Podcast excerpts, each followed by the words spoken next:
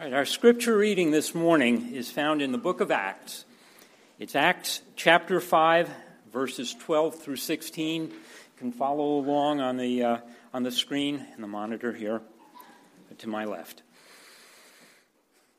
The apostles performed many miraculous signs and wonders among the people, and all the believers used to meet together in Solomon's colonnade.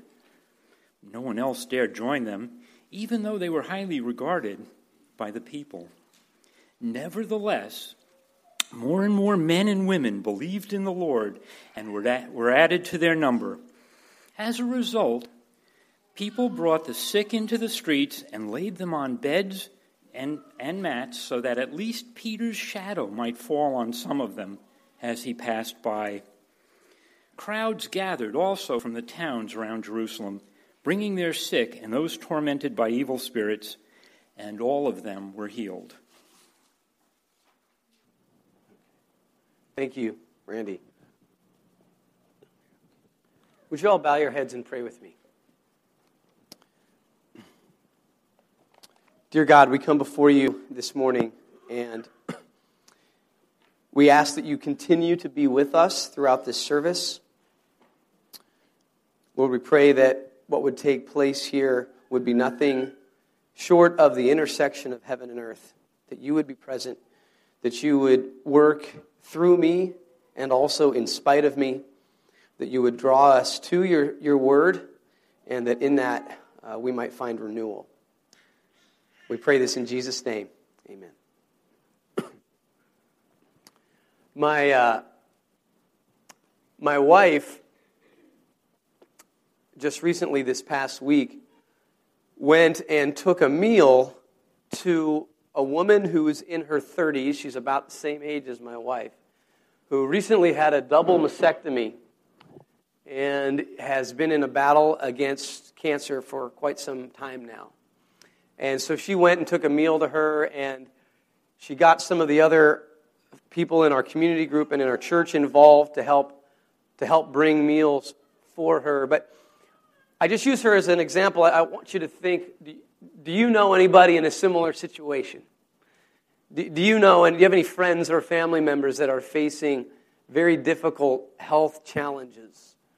Of course, even within our own church, we know that there are many that are, are facing similar challenges, physical challenges, and maybe that's even you this morning. How many of you know uh, people who perhaps their marriages are struggling. That there, maybe there are even individuals. I was, I was talking with a, a couple in our church who was sharing with me about some friends of theirs where it, it was a couple where, you know, they, they just never expected that anything would, would go wrong with their marriage. Do you know any, any couples like that? You're like, well, they're, they're going to be solid no matter what, right? And, and, then, and then to your shock, you discover that that maybe they're separated, that maybe they're, they're actually considering divorce. And as you talk with them, you, you realize that there's, there are deep wounds in, in them and in their marriage. There are, are, are deep wounds that they've inflicted on each other, or even wounds that have come from others that have come and, and sort of festered in their relationship. How many of you know maybe you're in that kind of a how many of you know people or, or that, that maybe are struggling with depression or with bitterness, with anger, that, sort of wounds that, that, that just sort of fester and, and grow and, and seem to kind of really take a shot at, at their life and their quality of life and, and even those around them. Today we are continuing in our series on, on the book of Acts, a series which we've entitled Living as Missionaries. And what we're discovering as we go through the book of Acts is that, is that every Christian is called to be a missionary. That missionaries are not, uh, you know, sort of a select subset, an elite, an elite task force of the Christian community. That we're all called to be missionaries. Now, we're not all the same. The roles that we might play are, might look different depending on how God's wired you and, and gifted, gifted you. But, but what we're seeing is, is that everyone is called to be a missionary. And so one of the things that we're pushing is we want to be a church that doesn't just support missionaries. We are a church that supports missionaries. We have a strong history of supporting missionaries, and we want to continue to support missionaries. But what we don't want to do is make that an excuse for not living as missionaries ourselves. We also want to live as missionaries in a, in a culture that I think increasingly needs Christians to live as missionaries. So we're, we're going through the book of Acts, and we're looking at at how the early church, those first Christians, how did they live? How did they live as missionaries? What did that look like? And we've noticed a number of salient features. Uh, we've noticed, for example, that they were a community that did life together. They were a community that did life together. They didn't just gather on Sunday morning, but, but they did life together. They ate meals together.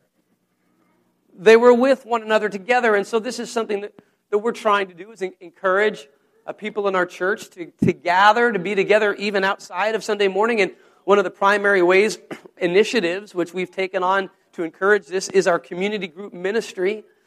And I've said a number of times before, we live in an age where you have to be intentional about building community because it won't happen naturally. That in previous centuries, community was something that was just, just much more naturally occurred. But in, in modern culture, for a whole host of reasons, it doesn't happen naturally. And so if you aren't intentional about building community, you're going to go 5, 10, 15, 20, 30, 40, 50, 60 years, and then you're going to discover you don't have any community and you don't know what happened. And well, it's because we have to be intentional about it. And so we've set up our community groups as a vehicle to help that. And our community groups are, are groups that one of the things that we encourage, they, they don't all do this, and this isn't a huge deal, but one of the things that we encourage is our community groups to meet in homes, not, not just in the church, because I think it's easy for us to kind of separate church life from home life. Isn't that true? Like you've got your church life and your home life, and sometimes you're two different people at church as you are at home. And, and so the idea is that if we meet in homes, hopefully that can help break down the walls a little bit, right? Kind of blur the lines between the sacred and the secular. And then, and then also from a, a missionary standpoint, this can be very helpful because it, it allows another environment for for inviting others and including those to come in, maybe those who are hesitant to, to come and be involved in church initially. And, and so maybe inviting them over to your house for a party or something like that where you have other members of the Christian community a part of it, that, that that can be another environment in which you can begin to expose them to what the kingdom of God looks like. So that's one of the things that we've seen is that, that a, a community that's living on mission is a community that is doing life together. And then last week we saw that a community that is on mission is a generous community. We saw that generosity is a fundamental expression of holiness. What does holiness look like? Uh, one of its fundamental expressions is generosity. And, and when you have a generous community, what, what wouldn't, why wouldn't people want to join that? Why wouldn't want, people want to be a part of that? So we looked at generosity. And today, what we're discovering as we come to this passage is that a community of faith that is seeking to be on mission, seeking uh, to, to follow Christ in his mission, is a community where healing takes place. It's a community where healing takes place. And this is what we discover here. This is a, a community where healing is taking place, and, and, and people are coming to the early Christian community for healing. It's a, it's a place where, where healing takes place, and that this, this healing is a sign of the kingdom.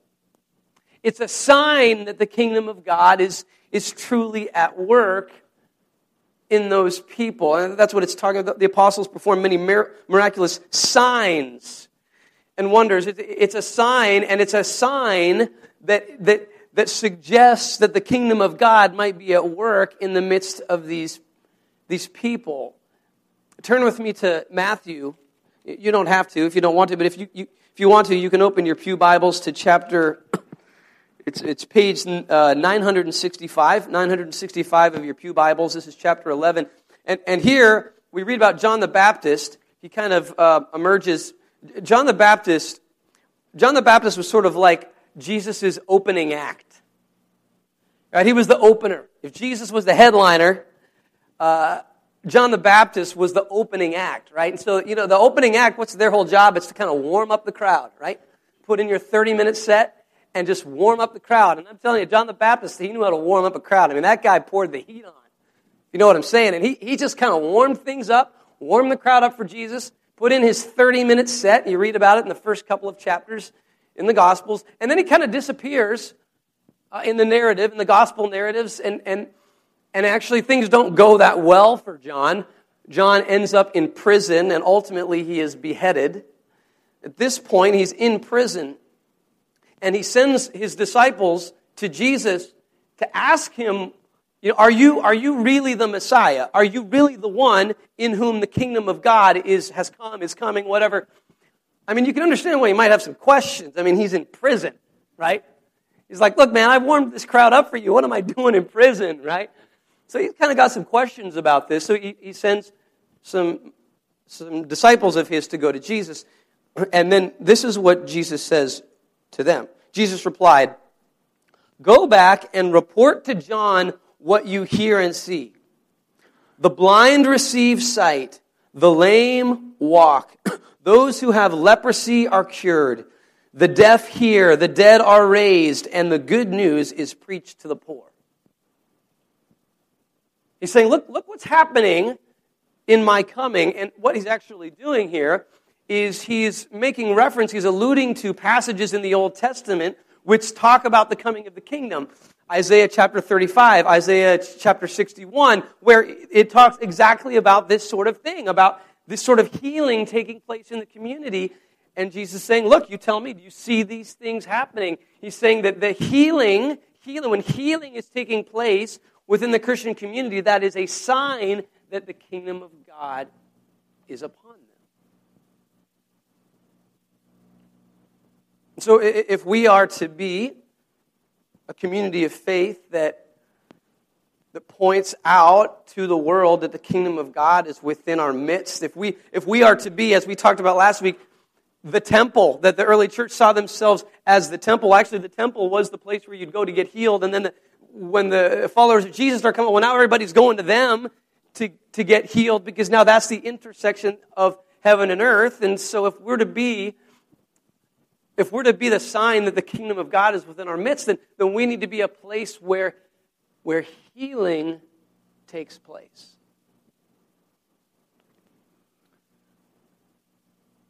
Of course, what we discover as we look at this passage is that there's a holistic nature to the healing that is going on in this community of faith.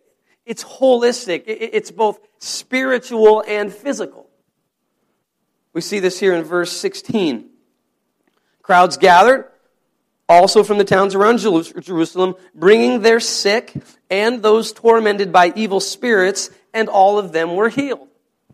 So we see this sort of holistic picture of the healing that is going on. It's important to understand that salvation, the concept of salvation in the Bible, is, is very holistic. Sometimes in some pockets of Christianity, we think of salvation simply in spiritual terms, but that's really not how, how it's, it's understood in, in the Bible. The, the primary word in the New Testament for salvation it, the, in the original language is a word that, that actually sometimes is translated as healed for physical healing.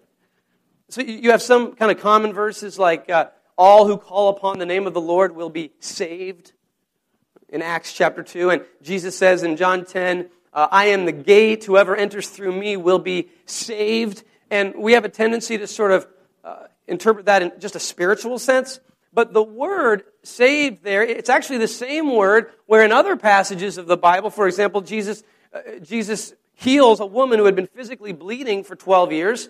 And he says, your faith has, and in English it says, Your faith has healed you. Uh, but it's actually the same word.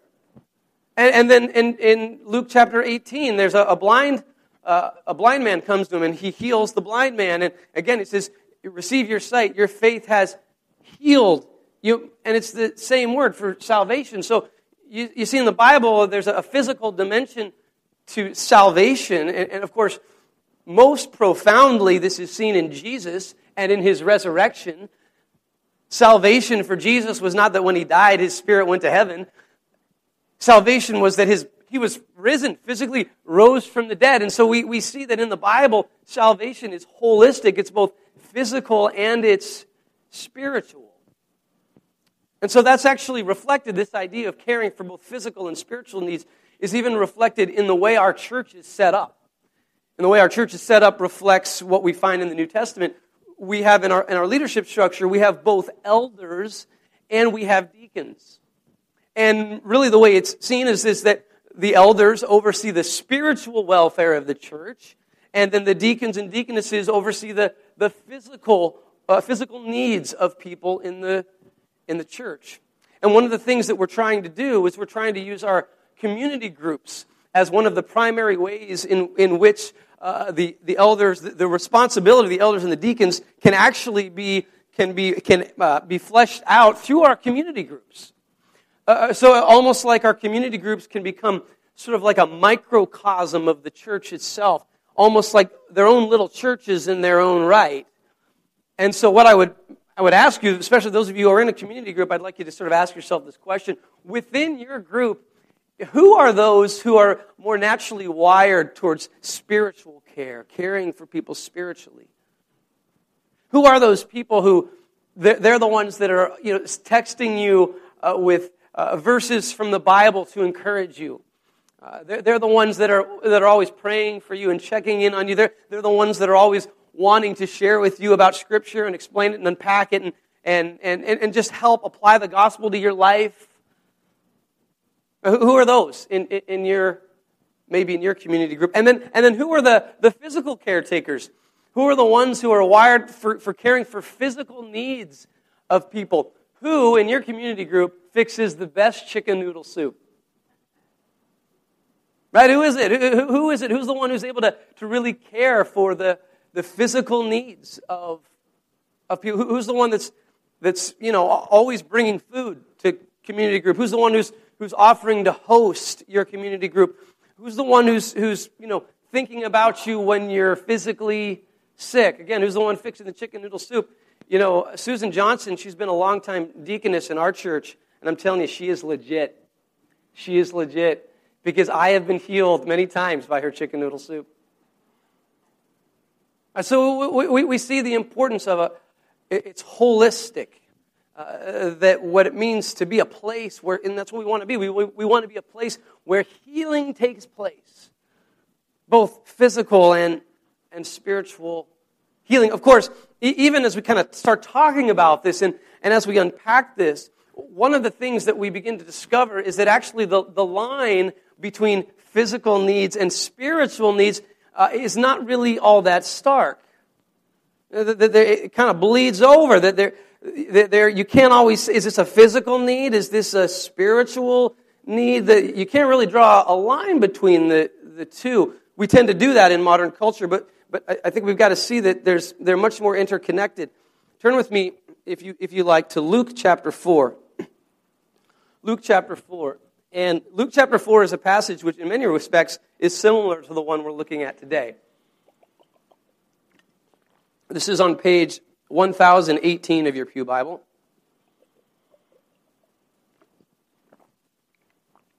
Let me just read this to you. This is verses 38 through 41. Jesus left the synagogue and went to the home of Simon. Now, Simon's mother in law was suffering from a high fever. And they asked Jesus to help her. So he bent over her and rebuked the fever. And it left her. She got up at once and began to wait on them.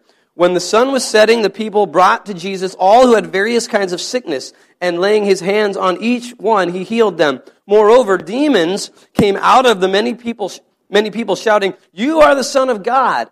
But he rebuked them and would not allow them to speak because they knew he was the Christ. Now, let me just take a minute here. Uh, maybe you're here today and you're not entirely sure what you think about Christianity.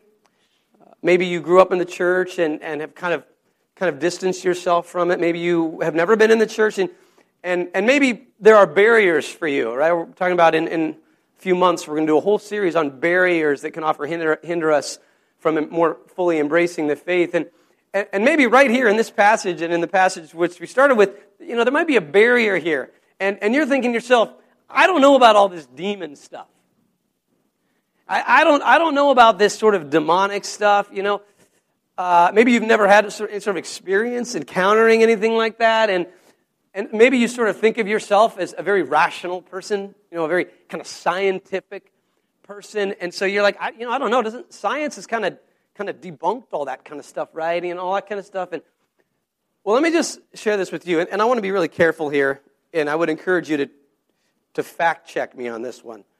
Uh, people usually fact check pastors these days. People don't trust pastors as much anymore, so they fact check them all the time, apparently. So you can fact check me on this one if you want. This is my understanding. I'm not a scientist, but let me just put this out to you. My understanding is that in recent decades, scientists have come to realize that science isn't quite all that it's cracked up to be. Now, don't get me wrong, I, I, I don't mean uh, science will continue to wow us uh, with the ways in which it can improve our lives practically. In some respects, it seems like we're almost just on the cusp of even greater breakthroughs that will could drastically change our lives, hopefully for the good. I don't really know. But, but so I'm, I'm not trying to say that. But one of the things that seems to have happened is that scientists have realized that, that there's a limit to what science is going to be able to explain.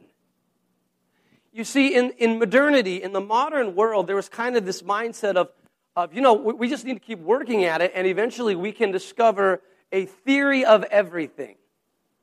A theory of everything. Maybe you saw the movie. The theory of everything won a couple of Oscars last year, I think it was.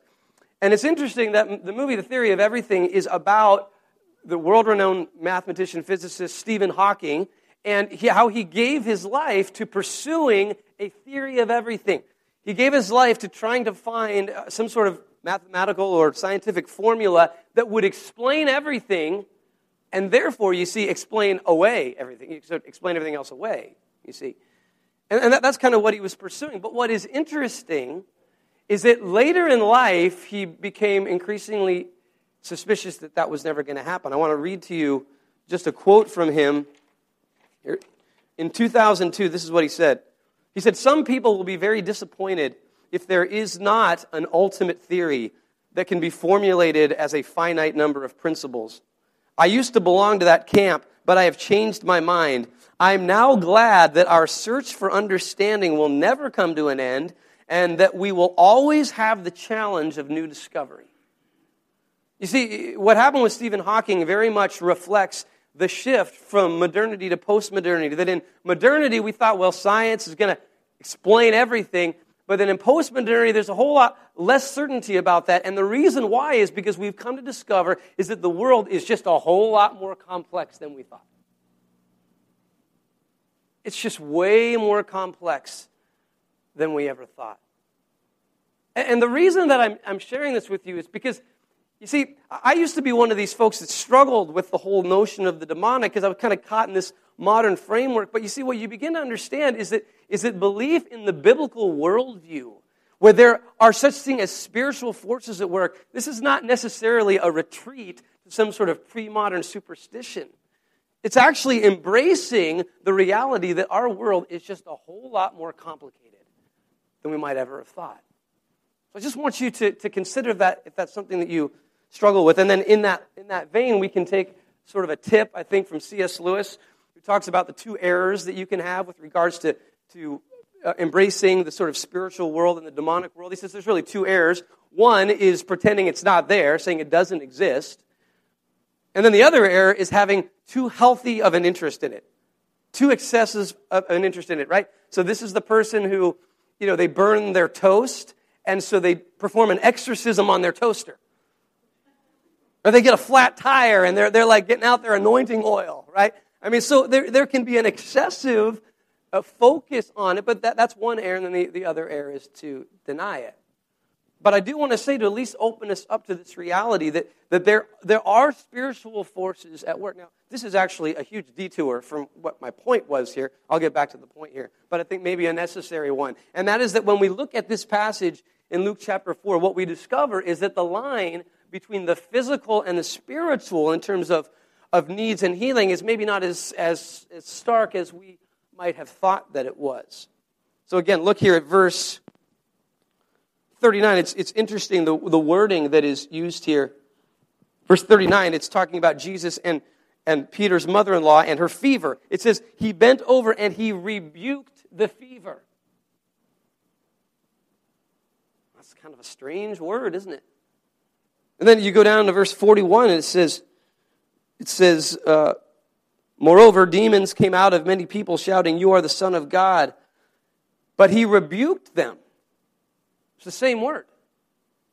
Rebukes the fever, rebukes the, the demon. What's going on? I think what we see in here is that maybe the line between a physical problem and a spiritual problem might not be as stark as we often try to make it in the modern world. And so let me just kind of maybe apply. It's not exactly, certainly not exactly the same as this, but I think there's a similar principle involved here when we think about something like depression.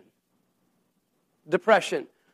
Right? In, in a sort of a modern mindset, there's a tendency to, you know, it's, well, it's, it's either a physical problem or it's a spiritual problem. And so you've got your, your physicalist type people where if you're depressed, the first thing they do is just, well, throw some Prozac at you, change your diet, right? It's a physical issue, right? And then you've got your other modernists, your, who maybe come from a more of a, a, more of a Christian spiritual kind of perspective. And they're like, no, you don't need medicine. You don't need. You just you just need to study the Bible. You just need to pray. You just need to. And and, and is it is it possible that, that maybe the line between the physical and the spiritual isn't quite as stark as we sometimes paint it to be.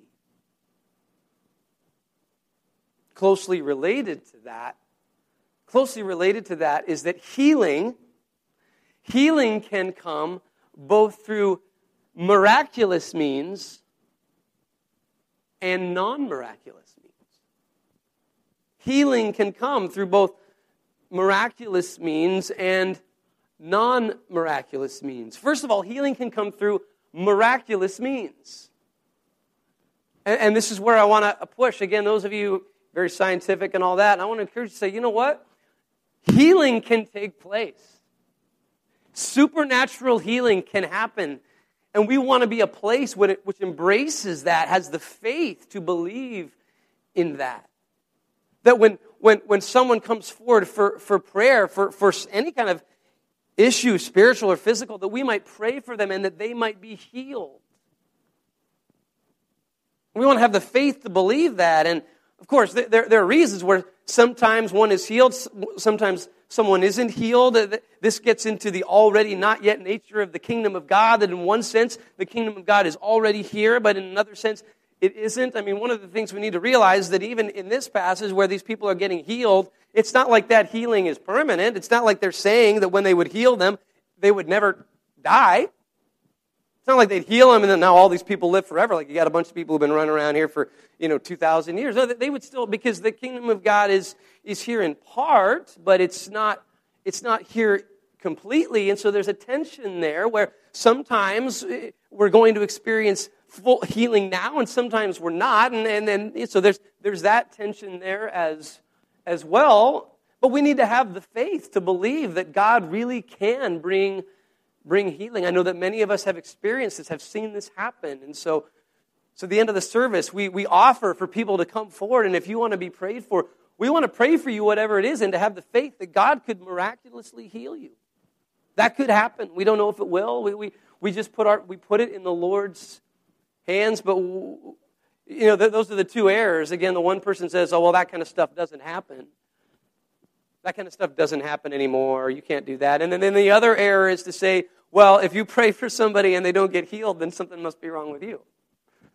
But again, it's these, it's these, these two errors. We need to realize that healing comes both through miraculous means and non miraculous means, and we see this in the scriptures themselves.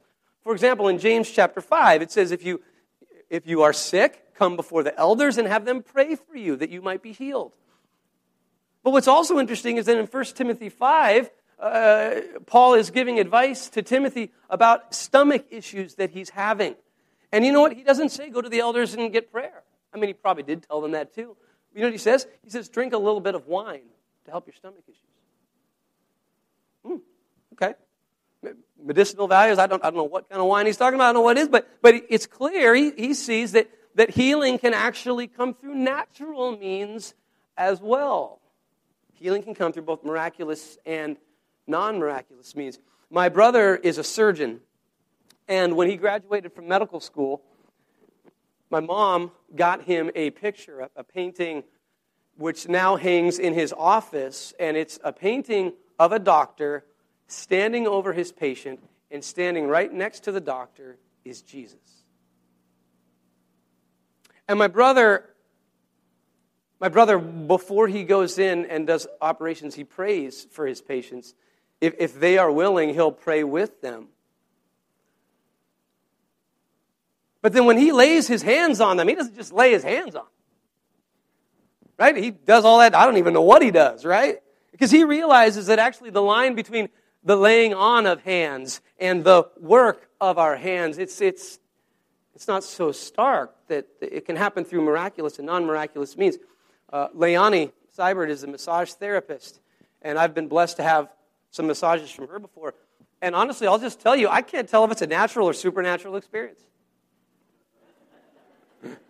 I can't tell. I can't tell. it. What's, you know, I, I mean, you know, it, it, one passage, Paul talks about uh, being caught up in the third heaven. And it doesn't really say a lot about what, the encounter was. I actually think he was getting a massage from Leonie. That's now my new theory. But Leonie similarly, similarly prays before she massages because you see the work of our hands and the laying on of our hands, the line between the miraculous and the non miraculous is not necessarily as stark, as clear as we think it is. And so, what, what this reveals to us, and this is the key, is that all healing comes from God, whether miraculous or non miraculous. All healing comes from God whether it's miraculous or non miraculous. Look with me in Deuteronomy chapter 8. This is a passage which I turn to frequently for a very number of different reasons. I think this is an incredibly profound passage. Deuteronomy chapter 8. This is sort of part of Moses' farewell address to the Israelites. The Israelites are about to go into the promised land. They have been wandering for 40 years in the desert. And here's the key, the key piece. So, for 40 years, they've been wandering in the desert, and God has miraculously been providing manna. He has been miraculously providing bread for them. And then when they come into the promised land, he's saying that that's going to stop now. Okay, no more bread coming from heaven because I'm leading you into a land which is very fertile. And so now, as you work the land, you're going to be able to produce your own, your own bread through the, through the work of your hands. But what God realizes is that there's going to be a temptation for them to forget that that comes from Him too. They're going to forget that, right? So he's just talked about this. Yeah, the manna came from heaven, but now, eh, eh, now you're coming into a place that that's not how it's going to come. He says this Deuteronomy chapter 8, verse 17. You may say to yourself, My power and the strength of my hands have produced this wealth for me. But remember the Lord your God, for it is He who gives you the ability to produce wealth, and so confirms His covenant, which He swore to your forefathers as it is today saying, look, whether it's miraculous or non miraculous, it all comes from God. Provision, healing, whether it's miraculous or non miraculous, it all comes from God. I mean, you've probably all heard the, you've probably all heard the, the, the parable uh, about the guy who's, you know, a flood comes and he's in his house and, and uh, the water starts to rise and, and, the neighbors are in a car and they, they drive by and they're like, get in the car, come on, you got to come. He's like, no, no, no, no, no. God's going to save me. God's going to save me. The neighbors drive off, and, and, and then the water level starts to rise a little bit more, and a police boat comes along, right? And, and the policeman says, Get in the boat, get in the boat. And the guy's like, No, no, no, no, no. God's going to save me. God's going to save me. And, and then the water levels, they rise even more and more, and he has to climb up on top of his roof to stay out of the water. And, and then this helicopter comes. And th- this is not in the Bible. You realize this, right? This parable is not in the Bible. And, and this helicopter comes and they put down a ladder and they, you got to climb the ladder. And the guy's like, no, no, no, no, I'm waiting for God. God's going to save me. And, and then what happens? What the water levels come? He drowns. He dies. And he goes to heaven. He's standing before God. And he's like, God, I don't get this. I, I was praying. I was asking for you to deliver me. And what does God say? God says, What do you mean? I, I, I sent you a, your neighbors in a car. I, I, I sent you a, a police boat. I sent you a helicopter. What were you looking for? You see, God's healing can come through miraculous and non miraculous means. And this drives us back, then I think provides a context for us to get back to, to what this whole message is about. And that is that we, as the community of God, we want to be a place where healing takes place. We want to be a place where healing takes place. When we gather together on Sunday mornings, when we gather together for worship, my prayer is that healing would take place in our Sunday morning service. Pray that as we teach from the Word of God, that, that healing would take place. You see, in many respects, this, is, this means that as a church, we're a whole lot more like a hospital than we are a school. We're more like a hospital than a, than a school. And when we gather together for worship, this is hopefully more like a, like a, an operation or like a recovery room than it is like a classroom. The same thing in your community groups. You see, we, we want, what we want to take place is, is that as we expound the scriptures, that, that we find that it's, it's more than just learning about the Bible. Because you see, a lot of people, there are a lot of people who know all the Bible stories, they know all the stories, but they have deep wounds. It's not just about knowing the stories, it's about approaching it from the perspective of seeking healing in your life. When we talk about the authority of Scripture, there are kind of two ways in which we can talk about it. Both are true. There's two kinds of authority, if you think about it. There's the authority of, let's suppose, you know, it's, you know, you're coming in to do your taxes, and you need some you need to understand the tax law. So you, you call a tax attorney because they are an authority on the subject, at least hopefully they are. Right? They're an authority, meaning that what they say is probably going to be true about it. They're an authority on it. Right? So, in the same sense, the Bible is our authority in that it speaks truth. It's our authority, it speaks truth. But you know, there's another kind of authority too.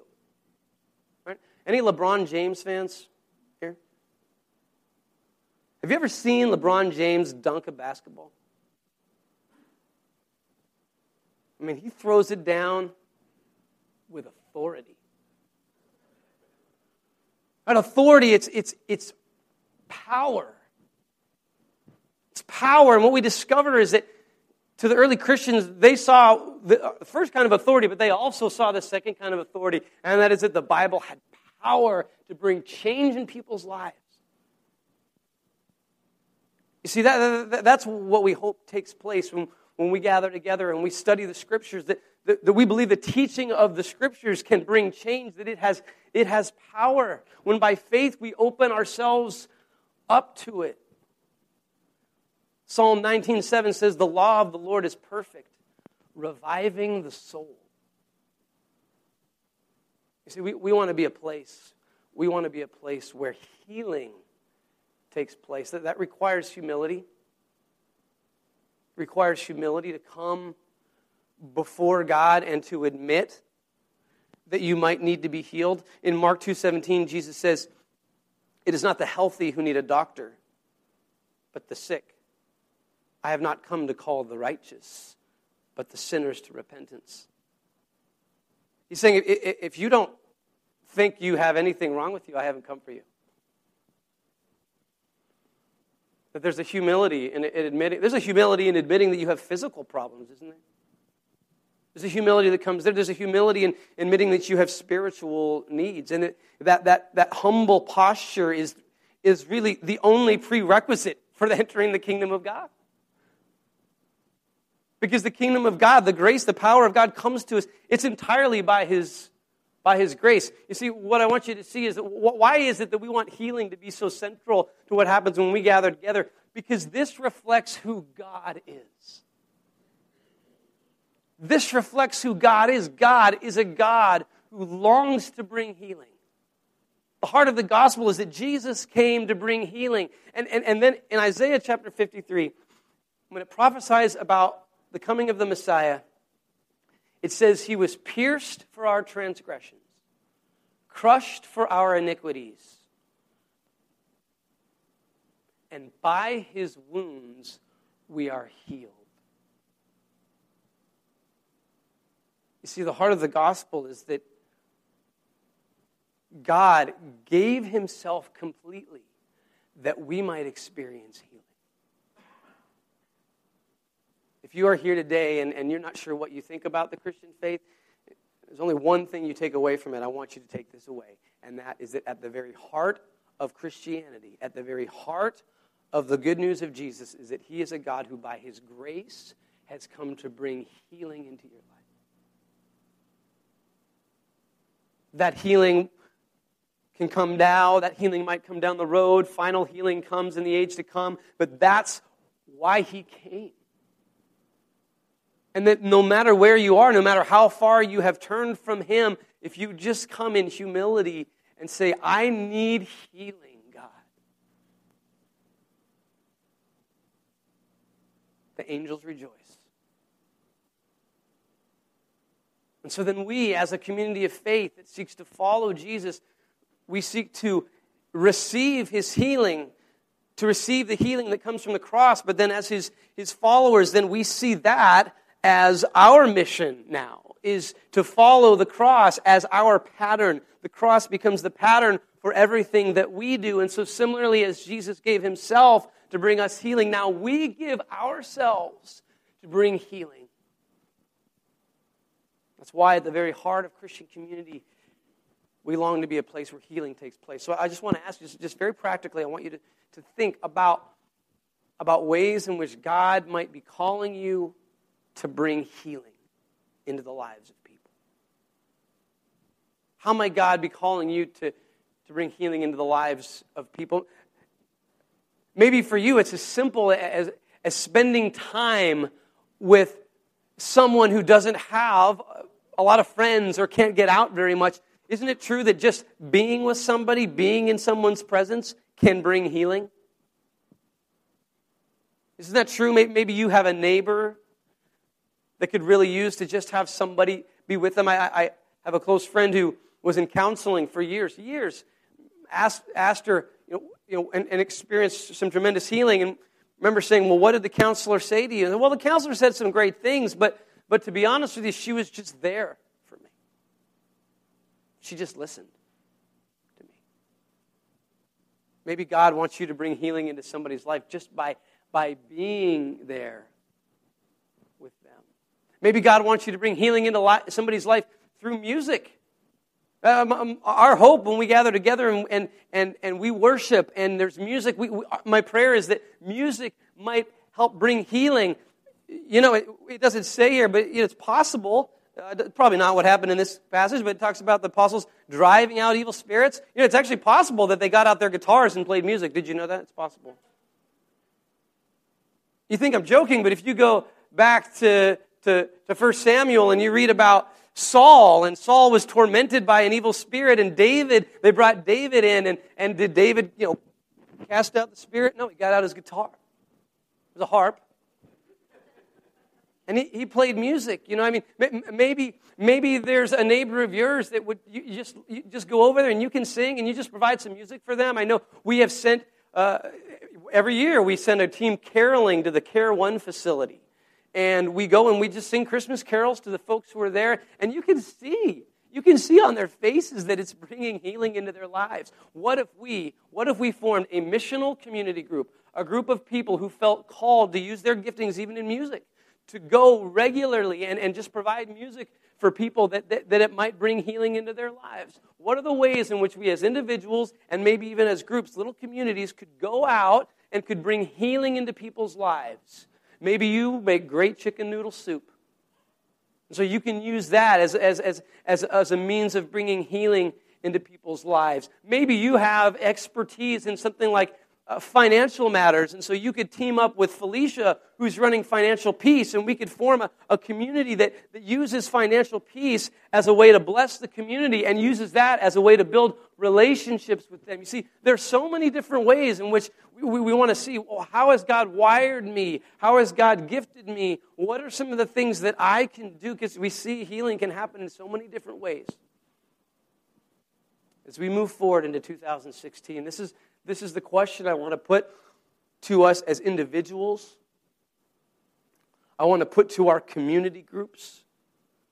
I want to put to our church as a whole, and that is how might God be calling us to be a place where healing takes place. Let's pray.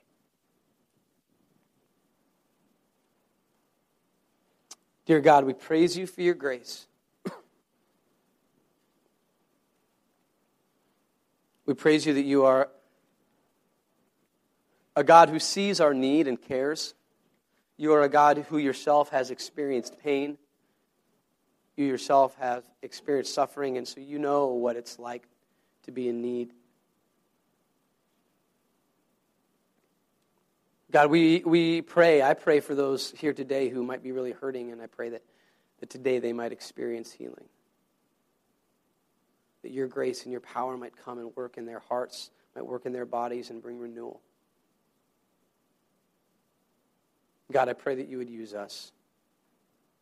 Pray that we, we would be a place that people know they can come to and experience healing. We pray all of this in Jesus' name.